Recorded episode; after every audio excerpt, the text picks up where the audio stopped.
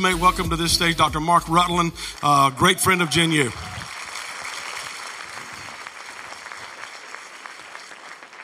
Thank you, Pastor. Thank you, Pastor. And good morning, everyone. I'm going to try to juggle some stuff here.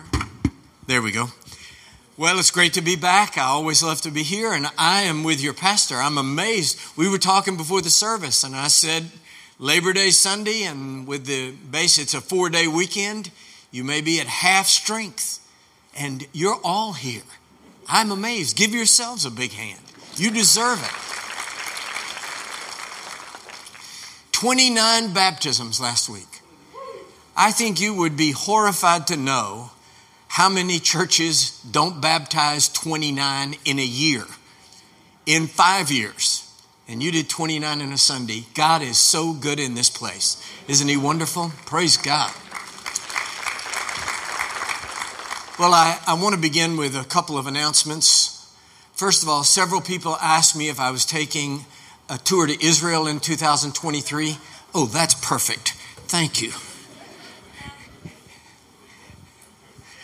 Uh, I'm not going to take a tour to Israel in 23 that's open, but uh, our son Travis, who is the president of Global Servants now that I've stood down, and he also pastors a church in Georgia, he will be leading a tour in the spring of 2023 if you would like to receive the email on that, those of you that have been in the past, you probably will automatically receive. But if you would like to receive, if you'll tell Pastor or Kim to put you on the list, then then we will certainly make sure. And I hope that a good group, a good group from this church, I think you've gone like five times. So I hope that a good group of you will go. There's nothing in the world like Israel. It's a it's a life changing tour. I've been 48 times. And uh, our son has been like eight times, so he'll do a great, great tour, and I know you'll want to be with him. I, I have brought some books. Pastor asked me to. These are four titles that we have. This is the newest book of Kings and Prophets. It's, it's just out, it's doing very well. I'm very pleased with the sales on this book. It's very timely. It's a book about the conflict between supernatural authority and secular power but I use the laboratory of the conflict between the Old Testament prophets and the kings, mostly the kings of Israel, uh, some Judah, but mostly Israel. And, uh, and I think you will you'll enjoy that book. Well, my table is rocking. Um, this is this is courage to be healed. Uh, this is a story. This is a book about inner healing, the healing of damaged emotions. I certainly we believe in physical healing. We're Pentecostals. But it is my observation that some of the more difficult healings are actually inner healing, healing of wounded emotions. And the variable in that kind of healing is usually not faith, it's courage. The courage to face what's wrong and the courage to go through what it takes to get over the slings and arrows of outrageous fortune.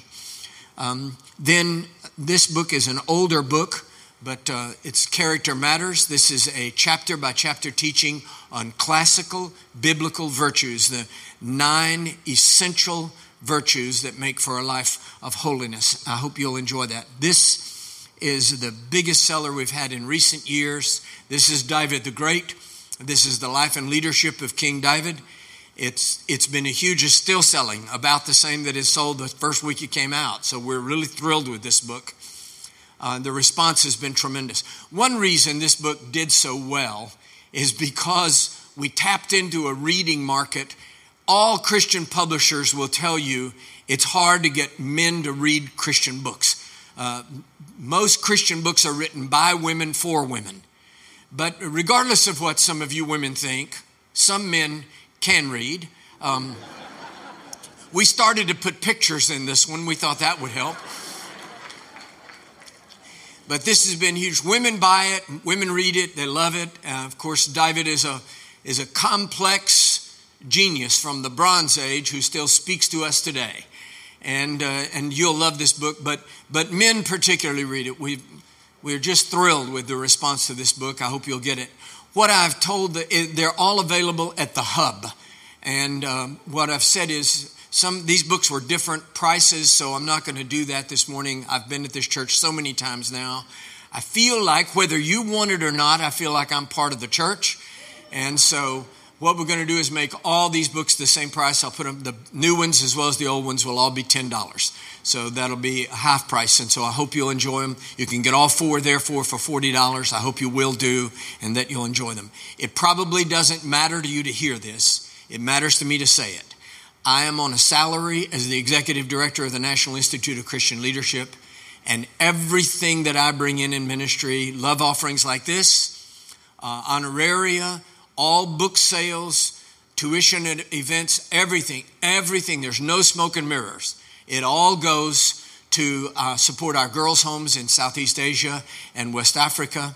So I hope you'll go out there to the book table and spend yourself into bankruptcy.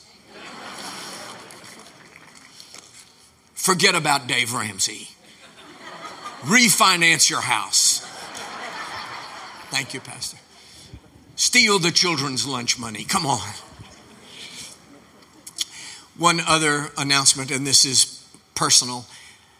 I love to be here. I, would normally, and I have in the past, I think I've probably been here 15 times or so over the last years, but I would normally stay after and meet and greet and sign books and everything. I can't do that today. So during the closing prayer, I'm going to actually slip out that door and be gone. I have to be north of Auburn, Alabama this afternoon for a, a thing at a military school, and the military waits on no one for anything. So if you'll uh, excuse me as I slip out, I apologize in advance. It does give me the liberty to say anything I want and then flee. So. If you have your Bibles, if you'll take those and turn, if you will, to the book of Genesis, I want to speak this. I want to speak this morning on dreams. If you'll turn to Genesis chapter 37, I'm going to begin reading at verse 5, and then later I'll skip. And when I do, I'll tell you so that you can follow me. Genesis 37 and verse 5. And Joseph dreamed a dream, and he told it to his brethren and they hated him yet the more. And he said unto them, Hear, I pray you, this dream which I've dreamed. For behold, we were binding sheaves in the field. And lo, my sheaf arose and also stood upright. And behold, your sheaves stood round about and made obeisance to my sheaf. Let me pause a moment because in the King James Version, there's an old timey word there. It's still a legitimate word in the English language. It's just that modern Americans don't use it. It means to bow. But if one says bow, it implies nothing emotional. It's just a simple action verb. But to make obeisance means to bow reverentially as in the presence of a high official. And your sheaves, the sheaves of wheat, bowed as reverentially as if I were some kind of high official. Verse 8 and his brethren said unto him, Shalt thou indeed reign over us? Or shalt thou indeed have dominion over us? And they hated him yet the more for his dreams and for his words. And he dreamed yet another dream and told it to his brethren and said, Behold, I have dreamed a dream more. And behold, the sun and the moon and the eleven stars made obeisance to me. And he told it to his father and to his brethren, and his father rebuked him and said unto him, What is this dream that thou hast dreamed? Shall I and thy mother and thy brethren indeed come to bow down ourselves to thee to the earth? Pause again. Let me point this out to you. Joseph does not interpret his dream, he, rec- he reports it the sun and the moon and the 11 stars. His father is the one who interprets the dream. The sun meaning his father, the moon meaning his mother, the 11 stars meaning his brothers. So just make a note of this in passing. The enemy of your soul and the enemies of your dreams may understand their implications better than you do. Verse 10 And he told it to his brethren, to his father, and to his brethren, and his father rebuked him and said, What is this that thou hast dreamed? Shall I and thy mother and thy brethren indeed come to bow down ourselves to thee to the earth? And his brethren envied him. That must mean they envied him for the dream. They envied him, but his father observed the saying. Verse 18 And when they saw Joseph afar off, even before he came near unto them, they conspired against him to slay him. And they said one to another, Behold, this dreamer cometh. Come now, therefore, and let us slay him and cast him into some pit. And we will say, Some evil beast hath devoured him. And we shall see what will become of his dreams. Put your hands on your Bible, if you will, and let's pray. Heavenly Father, with our hands on the word and our hearts and minds as open as we know how to get them, we're asking you to do all the rest. Speak to us, O Lord, and open our ears that we may hear. In Jesus' mighty name, the strong Son of God. Amen. Amen and amen. Nearly 50 years ago, a young Baptist preacher stood on the steps of an American landmark and preached a sermon that was to be transformative in American life, culture, and law. All he said was, I have a dream. And Dr. King's message on dream was really responsible for much of the changes in laws and even the culture and climate in this room would not be the same were it not for that sermon. There is something about dreams that draws to it power and interest and energy. People want to be involved with dreams. They want to endorse dreams. They want to give to dreams. They, they want to hear what the dream is and they want to invest. But you have to understand this dreams also draw opposition, they draw envy and strife and murderous, murderous conspiracies. Dr. Dreams, Dr. King's dream also got him killed. He was shot off the balcony of a hotel in Memphis, Tennessee, and I remember that moment to this day. And what got him killed was a dream of a different kind of America. The, the dream that you dream may be directly from God to you and to your life, and it may have transformative power in the lives of others, but it doesn't mean everybody's going to like it. Joseph's brothers envied him and his father rebuked him. What one would think is that of all things, your family would affirm your dream. What one would think is that there would certainly be the people around you that would be excited about God's dream in your life. You don't want to count on that. You need to share your dream. You want to speak it. You want to share it with others. It draws energy, it draws interest, but you have to be careful with whom you share your dream. When I was uh, 28 years old, right at the uh, end of the Civil War, I remember it's rude to laugh at me. I, I, received the baptism of the Holy Spirit when I was 28. I was a Methodist minister already, um, and uh, my wife and I received the Holy Spirit in 1975. I was 28, and what happened was that immediately God opened, I mean, overnight, God opened in my life a fresh new concept of ministry that I had never thought of or never dreamed of. When I went into the ministry at 21, I, I didn't know any kind of ministry except to be a Methodist pastor. To me, I'd grown up in the Methodist church. To me, to be a, in the ministry meant pastor a Methodist church because I didn't know anything. Any, I didn't know there were any other denominations. I didn't know any of you were out here. And so I, I was a Methodist pastor. When I received the baptism of the Holy Spirit, I almost overnight received a fresh vision for ministry. I could see it, I could describe it, but I didn't have the vocabulary to name it. I simply didn't know it existed. I saw myself traveling the world, preaching in tiny villages, going into the deep forest and the jungle, preaching at big churches, at little tiny churches. I saw myself doing ministry worldwide, predominantly in the third world. Now I know that's a missionary evangelist, but I didn't even have the word for it. So my wife and I would talk about it, but I never told anyone else. I got invited by the Methodist bishop to be a part of a committee Methodist preachers to meet on some subject now long forgotten. And I went to this committee meeting. I was by far the youngest person in the room. I was 28, as I told you. And these guys, all these other ministers, were real old men. They were way up in their 40s. And when you're 28, a guy who's 48 looks like he's ready for the nursing home. And I sat there, I didn't say anything. I was intimidated by their age and experience. When the meeting was over, the man chairing the committee, for some reason, he said, Our work is finished here, but we're finished early. Does anybody have anything you'd like to share? And I thought it was the propitious moment. So I put my hot little hand in the air and said, I do. And I shared my dream. And I found that's the reason Jesus said, Do not pour your pearls out before swine. Because that room full of pigs turned on me. They began to trample my dream and then they began to rend me.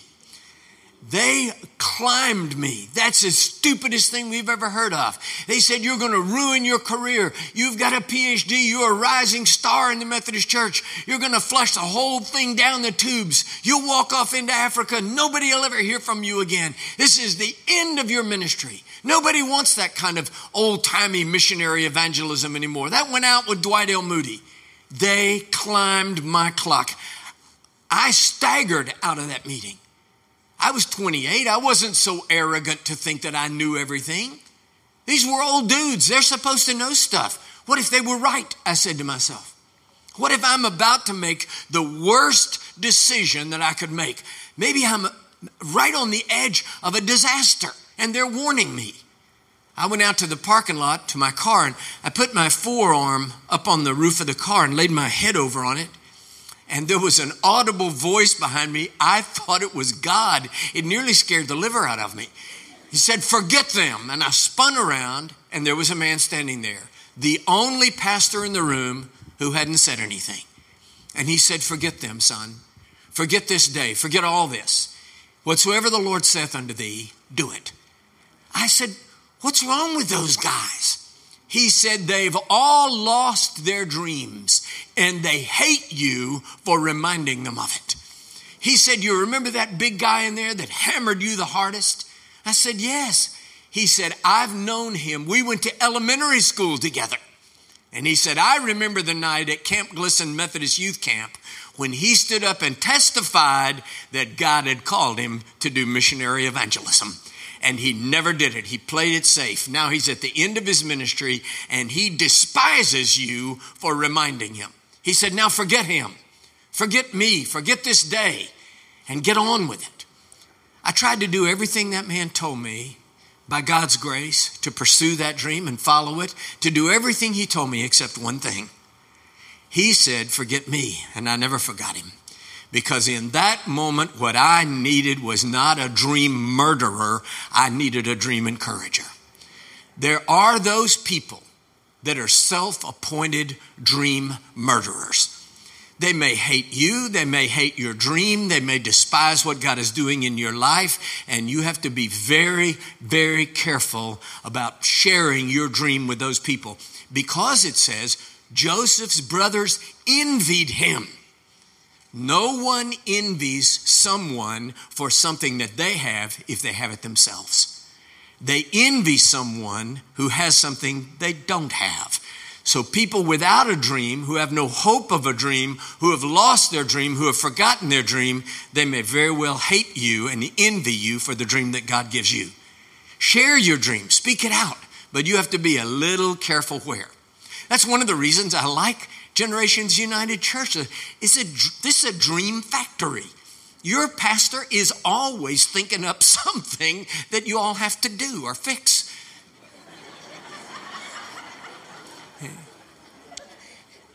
But th- yes, that's visionary leadership. That's receiving the dream from God. And that's the atmosphere in which you also are allowed to dream, that your dreams are to be encouraged. I always wanted to be a dream encourager.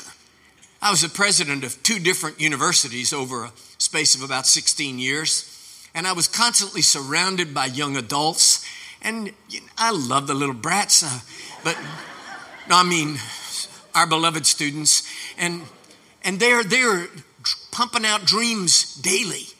And I tried to encourage that. I wanted to be that dream encourager. But sometimes it was a little difficult. Some kid come up to me on the quadrangle at the university and say, President Rutland, you're always talking about dreams. Let me tell you my dream. I want to tell you. I'd say, come on, man, what is your dream? He said, I want to play professional basketball. I want to be in the NBA. And I wanted to say, look, son, you're five four and you're white. We got a killer debate team. Have you thought about that? What about the drama club? But that's not my job. Let life kick his dream in the mouth. My job, my job is to encourage him. So I would say, "Good man, that's great. That's exciting. Go for it and learn to jump." because you're going to need some real altitude. Why would I do that?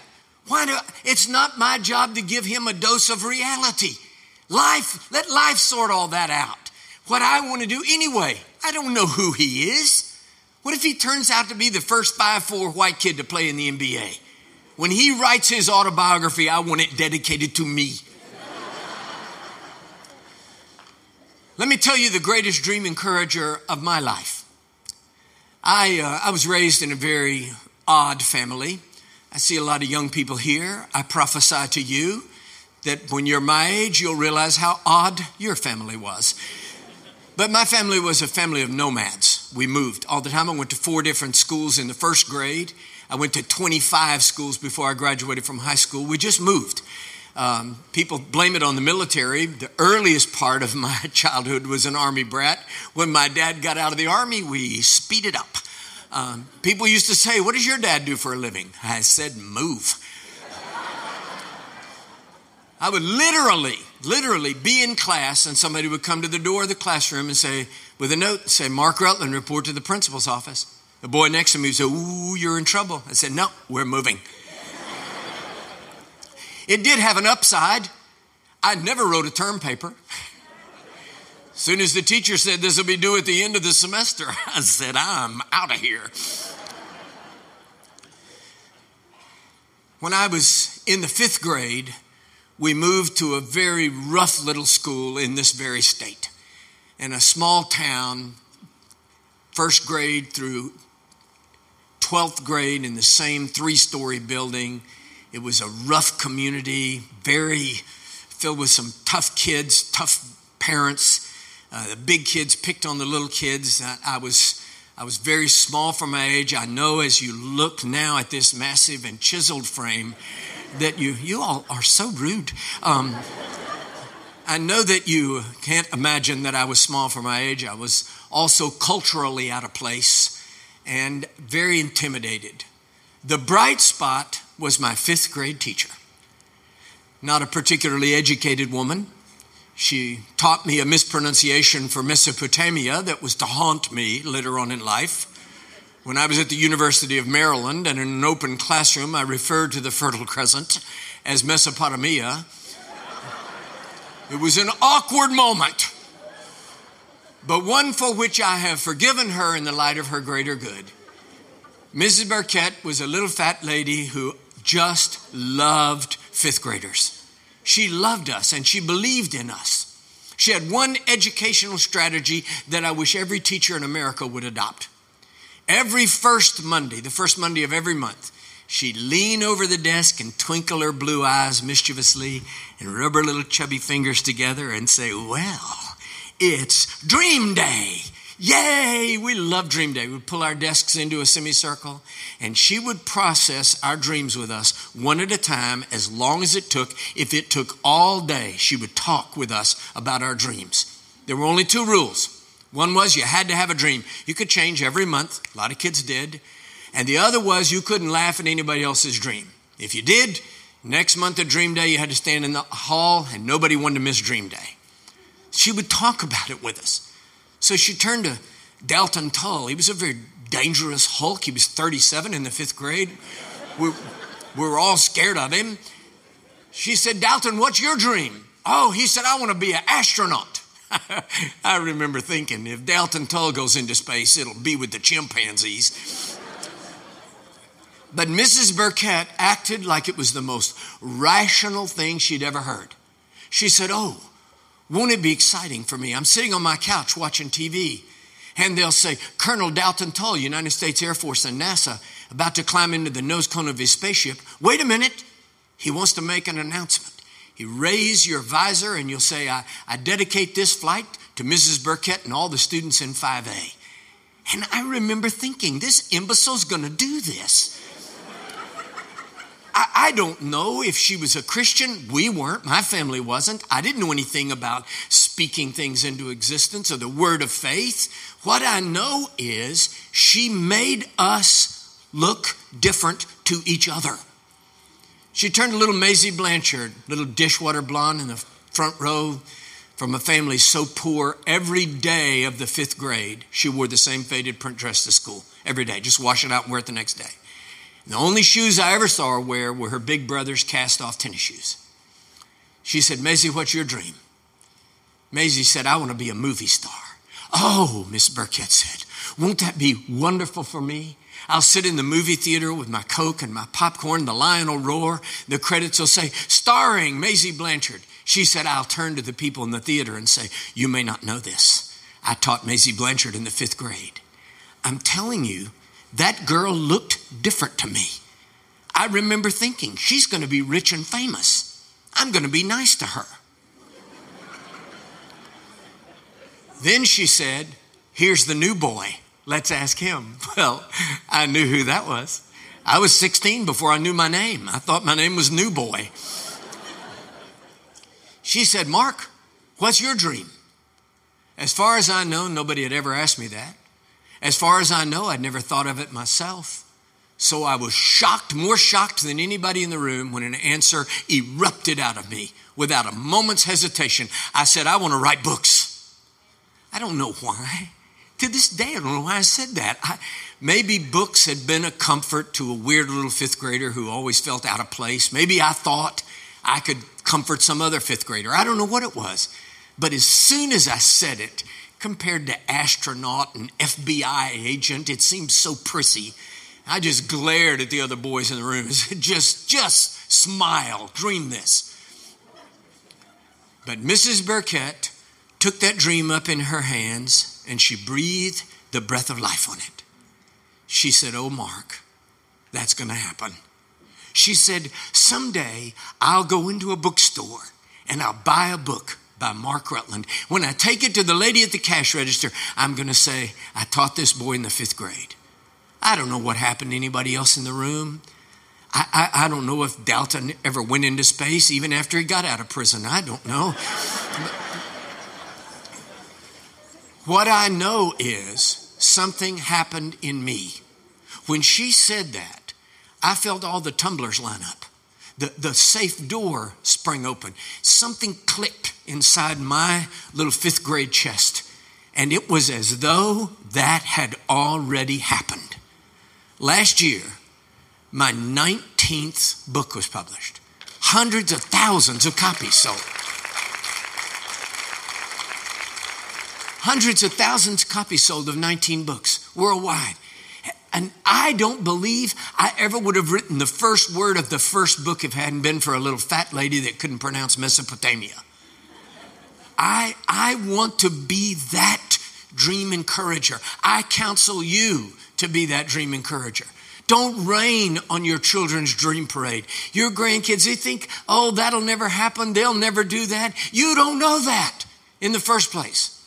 In the second place, that if that dream is from God, if that dream is from God, then your envy and your quote unquote reality medicine for them may actually be in opposition to the will and purpose of God for their lives. You don't want to be in that category. The second thing is this it, the shortest distance between any two points with God is not necessarily a straight line. God doesn't move the way we do, He doesn't think the way we do. You'll never convince me in a million years that the night that Joseph received that dream in his father's tent, that he said, I know exactly how this is going to happen. My brothers will envy me and hate me. They'll throw me into a pit, drag me out of the pit, sell me into slavery. Some Ishmaelites will take me to Egypt and resell me like a used car. I'll be bought by an Egyptian aristocrat, raised up to be the head of his household until his wife falsely accuses me of rape. I'll spend years in prison until I'm taken out of prison to interpret a dream for the for the Pharaoh who will make me the second in command in all of Egypt, the most powerful nation in the world at that time. I will be the second most powerful man in the world, only behind Pharaoh. There will be a famine in Israel, and my father and my brethren will come to Egypt, and thinking I'm an Egyptian prince and not recognizing me, they will make obeisance before me, and the dream will be fulfilled. He never thought one bit of that. He never thought one bit of that. From the moment that you receive the dream until it's brought to pass, you may feel like it's getting further and further away. You may feel that instead of moving to the place where that dream is going to be fulfilled, you've fallen into a pit somewhere. You may, you may feel that this is, this is not happening. Wait, I say, wait on the Lord. I've got a word for somebody here this morning. I don't know who, but listen to this. A dream deferred is not a dream denied. The fact that it hasn't happened yet doesn't mean it isn't going to happen. The fact that it feels lost to you, let God resurrect that dream and bring it back into your mind and your spirit. Secondly, I have a word for some parents here. You, you may feel that your child is getting further and further away from their dream but you don't know what's happening. Our son Travis, I love him. He is a great preacher, one of the fine young preachers in America, great president of Global Servants. He's doing a great job. I love him. When he was 15, if I could have killed him and gotten away with it, it was just hanging by a thread whether he saw 16. Oh, he, he was hell on wheels just rebellious and drugs and dope and everything else in the world. And I thought, that dream of any dream I ever had for his life is getting further and further away. He was more likely to be Dalton Tull's cellmate. And now I see him where he is, and my temptation is to say, I never doubted this. but that would be, see, like a lie and all. I really doubted whether God could do anything good with his life. Don't give up on other people's dreams and don't give up on your own. The third thing is this when the dream comes to pass, it may not look like what it looked like to you when you received it. Remember, the sheaves of wheat never actually bowed to Joseph. The sun and the moon and the 11 stars never made obeisance to Joseph. Those dreams didn't come true. What they represented came true. But you can be so fixated on how the dream appealed to you, appeared to you, that when it doesn't happen exactly like that, you think it isn't happening. Another of our family moves, when I was in the second grade, we moved for just a few weeks we moved to a, a school just south of Dallas, Texas, in Arlington, Texas. And who here that you moved around a little bit when you were a kid? You went to different schools. Anybody know what I'm talking about? Okay, a good number. Then you know when you come to that school, you just have to fit in with what they're doing. And, then you change to another school, another school, and it, you're constantly just playing catch up and trying to fit in. Nobody explains anything to you. You're just a kid and you're trying to figure out what's going on. Well, when we got to the Southside Elementary School in Arlington, Texas, the second grade was preparing to make a presentation to the PTA. And so every morning we go into the auditorium, the whole second grade, and we were, they were learning these patriotic songs uh, America the Beautiful, and all the songs like that. And I was trying to catch up. So we're fitting there and singing these songs. One of the songs the lyric of it just appealed to my little creative heart. It was so beautiful. It talked about purple mountain majesty. I thought, what, what a mountain must look like to be named Purple Mountain Majesty. I thought I would just love to see Purple Mountain Majesty. See, kids, kids don't hear what you hear in songs. They, nobody explains the lyrics. Kids hear differently. I remember when I was a kid in the Methodist church, we used to sing this hymn called Gladly, the Cross Eyed Bear. And I always wondered why were we singing about Gladly? And why was he cross eyed? I, so I, I could always just imagine, you know, this cartoon, I'm gladly the cross eyed bear. And, You know, or how about at Christmas? Did anybody else see this at Christmas? What about the fat man, Round John Virgin? I never, I never knew who Round John was. I don't know why we were singing about him. I looked through the Bible, I, I found no reference to Round John Virgin. And I never knew who Round John was. So when we started singing about Purple Mountain Majesty, I was just excited about it. Came home from school one day, and my dad said, You're not going back to Southside in the morning. We're leaving tomorrow for California. I've got a new job in California. I said, California? Are we going through the mountains? He said, You bet we are. I said, Dad, are we going to see Purple Mountain Majesty? He said, Yes, we are. My God, I was wired. The next morning, we were about two hours west of Fort Worth when my dad pulled the car to the side of the road and he said, We're going to California. We're going through the Rockies and we're going to see Purple Mountain Majesty. But if you ask me about it again, you'll not live to see it. Finally, one day, my mother said, Mark, look out the windshield. I looked and across at the distant horizon, purple mountain majesty. Thought I, my head was going to explode. It was purple. I could see against the horizon. I said, We're here. We're here. How many of you know that from the first moment you can see the Rockies until you actually arrive at anything that looks like a mountain? It's days of driving. Finally, we started up into the mountains, and I said, Dad, are we going to go to the tip top? He said, We're going to the tip top. I said, Daddy, please don't lie to me. Are we going to the tip, tip top? He said, The tip, tip top. I couldn't wait. Finally, he pulled into one of those uh, overlooks. You know what I'm talking about? Pulled in, and he said, Well, Mark, we're at the top. I got up and looked out, and I said, No. No, you said the tip, tip top. You promised. He said, This is the tip, tip top, and I'm going to throw you off. I hurled myself in the back seat and burst into tears because that second grader could not explain to those adults that I had seen Bugs Bunny drive his car to the tip, tip top of mountains shaped like pyramids, and Bugs's car would rock. I had this idea that we were going to drive to the tip, tip top of a purple mountain named Majesty. And we were going to rock, our car would rock back and forth until my dad said, All right, everybody to the front. And we'd step in the front and shoot down the other side and land in California. we were in the Rockies. I was looking at a beautiful landscape and I couldn't enjoy it because I was fixated on a cartoon image that wasn't real to start with.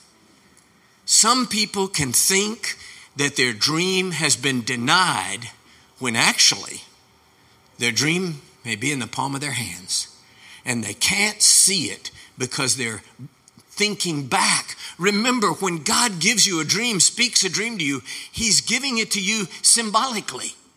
He's, he's sharing with you a concept. The moon and the stars, and never, the sun and the moon and the stars never made obeisance to Joseph. That dream didn't happen. Yet, that dream happened. Sheaves of wheat never made obeisance to Joseph's sheaf. That didn't happen. But the dream happened. So you may have the dream and not even recognize it, and it can steal your joy.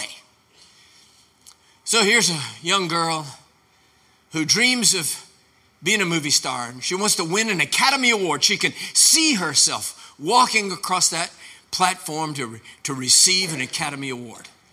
But her senior year in college, she has a misfortune to fall in love with a ministry student. And he asks her to marry him, and they get married, and she puts her dream on the shelf to pursue his dream. In his first church at Christmas, they ask her, because she's a theater major, would she direct the Christmas play? And she does. And that night, everything that can go wrong goes wrong. The scenery falls over and knocks the manger over. A little plastic baby Jesus rolls across the platform. But you know what? Those folks in that little country church are not bothered at all. They just love seeing their kids dressed up like shepherds. After the service, after the pageant, they all go down to the fellowship hall for hot chocolate. She's sitting on the front row feeling sorry for herself. She says, Well, this is my husband's dream. What about my dream? Where's my Academy Award? When do I, when does my dream come true? Just at that moment, a little boy with a towel wrapped around his head, secured by a rubber band, and a yardstick in his hand that he's been using as a shepherd's staff, and a dandelion in the other hand that looks like he's been chewing on it. And he comes to her and he says, I've never been in a play before. And tonight, I was a shepherd. And he gives her that battered dandelion and he says, This is for you. Now she can despise that and feel sorry for herself, or she can clutch that flower to her breast and say, At last, my Academy Award. Your dream may not look like what you thought it was going to look like, and you may actually miss the joy of the fulfillment of that dream because you're fixated on a cartoon image that never was real to start with. Let me close with this. You've been very patient. Now, I was uh, in India. I met a lady. I went to speak at a boys' home, huge boys' home out in rural Tamil Nadu. And the old lady that ran the boys' home, sweet old lady, and I loved her, but she had a horrible disfiguring scar on this side of her face. It looked like a big, thick red hand that laid on her cheek and pulled her eyes and her mouth this way. She told me that when she was a little girl, she had jerked a Coleman lantern off of a high shelf and it exploded on the side of her face, burned her horribly. A village family with no resources for that kind of surgery, and frankly, looking at her, I'm not sure what the best plastic surgeon in the world could have done to help her. She told me that she kept having a dream, a sleeping dream, not just a dream of her life, but sleeping. She would dream holding babies, rocking babies. And she would tell her mother, I, I dreamed that dream again last night about having my babies and holding them and rocking them. And her mother would rebuke her. Her mother was a hard woman. She'd lived a hard life and she was hurt by life and hurt people hurt people. And her mother would say to her, You're ugly. No man is ever going to give you a baby. You need to forget that. No man's ever going to take care of you. You need to get educated. You need to become a professional. You got to get out of this village and you got to get that out of your mind.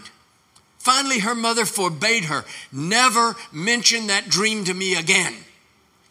The girl did what her mother said. She got through high school with such great grades. She got a scholarship to college. She finished her college education, went to New Delhi for graduate school, and finished an MBA with a 4.0 average. She graduated. The night she graduated, she came back to the village to her mother's house. And that night, she dreamed the dream again. The next morning, as they were preparing breakfast, she said to her mother, You remember that dream I used to have years ago? I dreamed it last night. I was holding a baby, and babies were playing on the floor all around me, my babies. And her mother hurt people, hurt people. Her mother spun around and slapped her and said, I've told you not to ever mention that dream again. That dream is a, is a deception, it's a lie. Satan is playing a trick on you to, to make you bitter and disappointed. She said, Dr. Rutland, I stood there with my face stinging from that slap and tears streaming down my face. And at that precise moment, the phone rang. She said, I picked the phone up, and it was the bishop of the Madras, used to be called Madras in those days, the Madras Archdiocese of the Church of South India. And he said, I understand you finished your MBA. We have a boys' home out in the countryside, and I'd like you to go out there with me in the morning and look at it. Now she was hurt, and hurt people hurt people. She said, Bishop, I am disgusted that you will call me. I'm disgusted. When I was trying to work my way through college, you didn't help me. When I was working on my on my MBA, you didn't you didn't call me. Now I finished everything and you want me to go be the house mother at your rundown little boy's home? I'm disgusted. He said, "Please forgive me. I've miscommunicated. I'm not asking you to be the house mother. I want to hire you as a consultant. I need you to come out look at it, decide what kind of deferred maintenance it's going to take for the district to fix it. I want you to look at our books, make sure everything is okay, and then I want you to do the search to find our new house mother. She said, Oh, Bishop, I apologize. I'd love to have that contract. He said, My driver and I'll pick you up in the morning. They drove out to the boys' home. I've been there, as I said, and there's a circular drive that comes this way, and she got out on the building side of the car. And when she got out, she said that building vomited little boys. She said they came out the windows, they came out the doors. And she said they surrounded me and started cheering and jumping up and down. She said a little four year old came and threw his arms around my hips and looked up into my face as if he couldn't even see how ugly I was. She said, I looked in his little brown eyes and it was as though he couldn't even see my scar. And he said, Are you our new mother?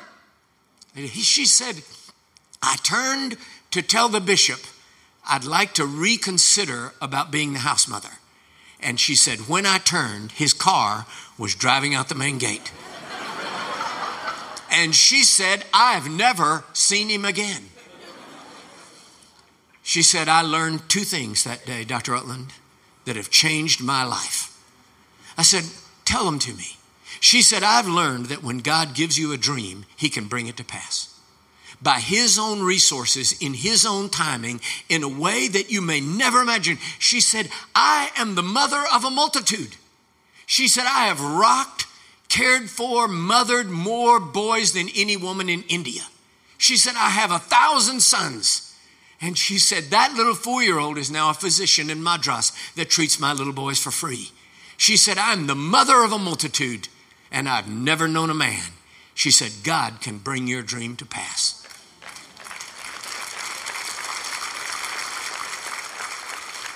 I said, What's the second thing you learned? Oh, she said, The second thing I learned is you can trust God, you cannot trust a bishop.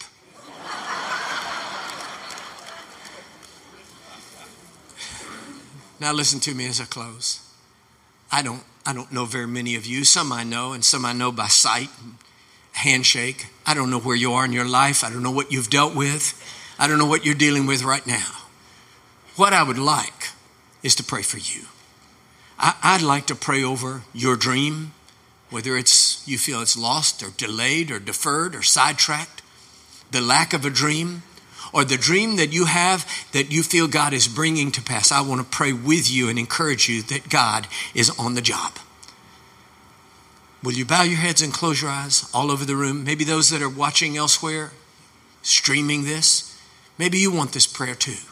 Why don't you just bow your head if you can where you are? Heavenly Father, I thank you for this precious church, for these people here, those that are elsewhere at home or in a hotel or wherever that are watching this. God, I pray that you will now speak into their hearts by the power of the Holy Spirit. Now, with your heads bowed and your eyes closed, if you say, Dr. Mark, will you please pray for me?